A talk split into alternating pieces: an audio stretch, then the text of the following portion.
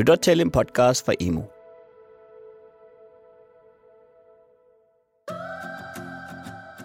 Skoler med specialklasserækker har gode muligheder for at udvikle mere fleksible undervisningstilbud til elever, der er visiteret til et specialtilbud, og endda også gøre grænserne mellem almen og specialområdet mere fleksible.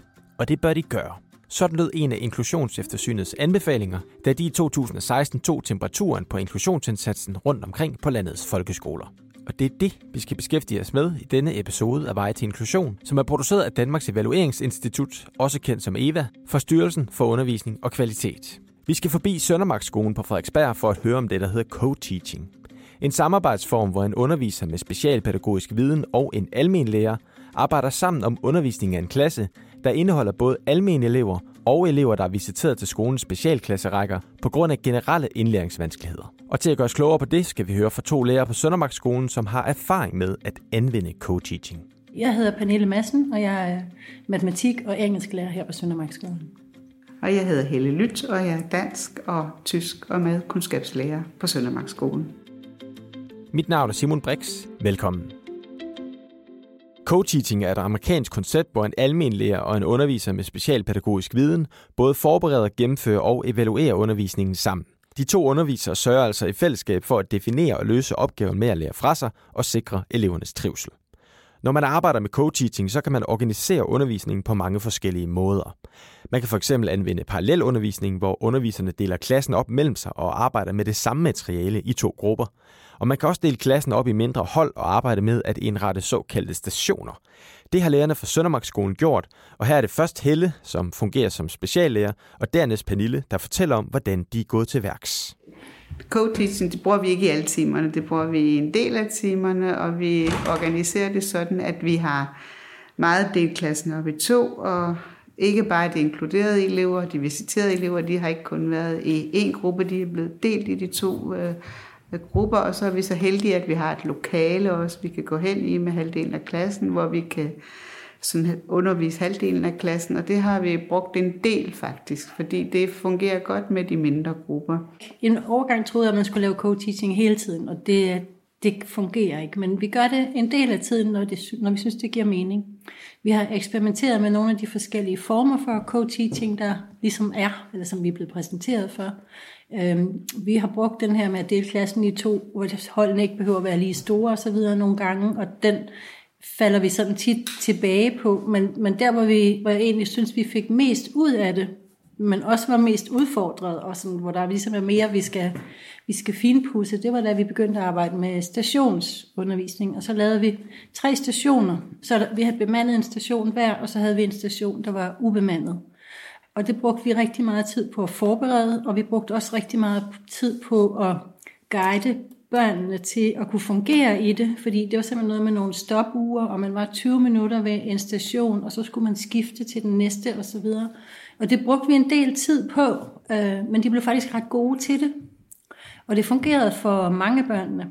Og mange af dem synes, det var spændende, det der med, at der ligesom var tre forskellige ting, man lavede i løbet af sådan en, en dobbeltlektion. Co-teaching anvendes naturligvis med børnenes læring og trivsel for øje. Men hvordan sikrer man som underviser, at alle børn trives og er fagligt udfordret i en klasse, der skal kunne rumme og indeholde børn med meget forskellige forudsætninger for læring og trivsel? De inkluderede eller de visiterede børn, de, de føler sig som en et større del af fællesskabet i virkeligheden, i stedet for at blive taget ud af undervisning, så sidder de med i nogle grupper eller på nogle stationer, øh, og, og på den måde føler sig mere som en del af fællesskabet. Det er sådan det, jeg ser i det. Men for nogle eleverne kan co-teaching-metoderne, i hvert fald indtil de er ordentligt implementeret, også give udfordringer. Det siger de to lærere fra Søndermarksskolen, og her er det først Helle. Det kan overse nogen, som, som har alt for, altså som har rigtig svært ved tingene. Altså hvis man kognitivt ikke kan følge med, så, så, så bliver man lidt tabt. At det er det, vi har oplevet, at øh, der skal være sådan et eller andet fælles grundlag, basisgrundlag, som alle børnene kan følge med på. Vi prøvede os frem i, i matematik, hvor de fleste elever synes det var fantastisk, netop fordi det var mindre hold, og de, eller de synes der var nemmere adgang til lærerne osv., men lige præcis øh, øh, to af de visiterede elever, som egentlig var dem, der havde brug for støtten, de fik ligesom mindre opmærksomhed og, øh, og reagerede ikke særlig positivt på det. Og det har sådan ligesom været en af de ting, der har, som jeg synes har været en udfordring. Øhm, og der har jeg også flere idéer til, hvordan vi så kan prøve igen at gøre det på en anden måde. Fordi for mig er målet, at alle kan være med. Og alle kan få noget ud af det. Og der føler jeg ikke, at jeg er endnu. Men, men det var jeg heller ikke før. Så jeg ser det her som en, en måde, hvor der er et potentiale til, at det kan blive sådan.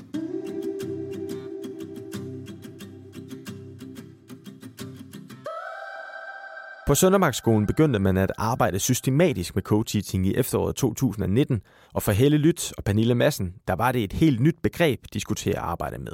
Altså, jeg vil sige, før den tid har vi også arbejdet rigtig meget med at dele børnene, men slet ikke så bevidst, som man kom til det, når man skulle arbejde med co-teaching. Det der med at, at få del på, hvad, hvad er det for nogle børn, du sætter sammen, hvad er det for en elevgruppe, du, du får her, og der, at, at de bliver meget mere homogene på den måde. Før havde vi været meget til at putte de visiterede børn i den ene gruppe, og så nogle andre i en anden gruppe. Og det, nu har vi delt dem på en anden måde, og vi er blevet bevidst om det på den måde, som vi ikke var før. Så strukturen er mere bevidst. Og helt konkret betød det for de to lærere, at de i nogle af deres timer skulle til at varetage undervisning sammen med en anden underviser. Så hvordan var det? Her er det først Pernille. Altså, da det blev præsenteret første gang, hvis jeg skal være ærlig, så tænker jeg, åh oh, nej, hvad skal vi nu? Altså, nu er der mere, vi skal bruge tid på, nu er der mere, vi skal forberede. Nu skal vi til at organisere det på en anden måde. Nu skal jeg til at dele min forberedelse og min sådan bestemmelse over, hvad der skal foregå med den anden lærer på en anden måde. Altså, så jeg skulle ligesom give afkald på noget, give slip på noget, øh, følge jeg selv. Mm, men altså, så plejer jeg også at gå sådan rimelig positivt ind i det, når jeg så først kommer i gang. Og jeg har så også fundet ud af, at det kontroltab, det passer ikke, fordi man bliver bare stærkere af at være to. Ikke også? Øh, så, så på den måde synes jeg faktisk, at det har været positivt, fordi så kommer der noget mere i spil. Øh, så så det, det har været rigtig fint. Det, det gør ikke noget, at man har den samme holdning til undervisning. Øh, det er jo rigtigt, at der er mange måder at undervise på, og hvor meget giver man slip, og hvor meget styrer man, hvor meget disciplin, og hvor meget uro tåler du.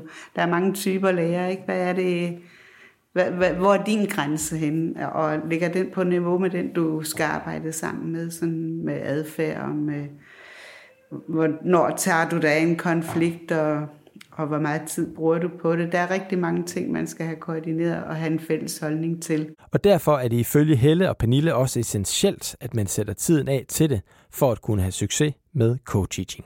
Det kræver, at man øh, forbereder undervisningen sammen. Og, og faktisk ned i, i detaljen næsten, ikke? at du har styr på, hvad tænker den anden og sådan noget. Og der er vi så heldige jo, at vi har fået nogle, en time om ugen, hvor vi sidder med fælles forberedelse. Det er rigtig, rigtig dejligt, fordi det kræver næsten den time om ugen. Det gør det.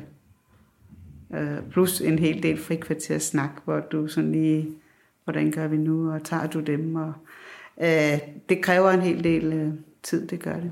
Noget andet, som Pernille Madsen og Helle Lyt lægger vægt på, det er, at co-teaching kun kan fungere, hvis man har en ledelse, der bakker op om metoden, og en ledelse, som går forrest. Det er ledelsen, der har drevet det. Det er ledelsen, der har, øh, ja, der har haft sådan faklen der og, og har gået foran. Og jeg synes, der har været en kæmpe opbakning. Altså, det har været, altså, jeg er kommet nogle gange sådan ret frustreret ned og har sagt, at jeg kan ikke få det til at fungere sådan og sådan. Og jeg har hver gang bare blevet mødt med kæmpe forståelse og god sparring. Og jeg synes, der har været en enorm opbakning. Det, den del, synes jeg. Og det tænker jeg, der skal være, hvis man skal i gang med sådan noget anderledes. Ja. Men også et forum til at gøre det i. Altså det, ja. Øh, tid og sted. Altså, fordi hvornår er det lige, man sætter sig ned sammen og får nogle ting koordineret. Mm. Det er man ikke så god til selv. Vel, det kan sagtens være. Det kommer mere på plads, hvis ledelsen lige går ind og siger, nu øh, mellem to og fire, og vi sidder her. Altså, og så tiden afsætter, så, så har man ligesom også selv booket den, ikke? så bliver det til noget. Så på den måde har ledelsen også pakket op. Både Helle og Pernille mener, at co-teaching er kommet for at blive, og her et års tid efter, at de første gang stiftede bekendtskab med metoden, er de også fortrøstningsfulde om en fremtid med co-teaching. Selv med de udfordringer, der følger med. Jeg synes på nogen måde, det har været oppe bakke, og samtidig synes jeg, det har været spændende. Øhm, jeg føler ikke på nogen måde, jeg er i mål, men jeg føler, at det er en, en metode, som, som jeg har lyst til at eksperimentere med og arbejde videre med. Jeg tænker, den vil virke forskelligt. Altså jeg tænker ikke, der er sådan en facitliste, som jeg skal nå frem til. Jeg tænker, det er noget, som hele tiden er afhængig af den klasse, det fag, den lærer man co-teacher sammen, eller den person, man co-teacher med, øh, det emne, man har, og dagsformen osv. Så, så jeg tænker, der er mange ting i det.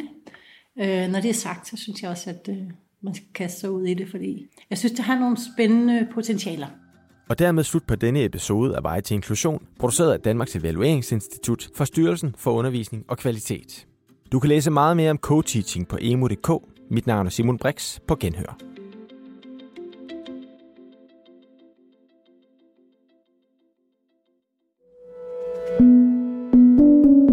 Du har lyttet til en podcast fra Emo. Find mere viden og inspiration på emo.dk.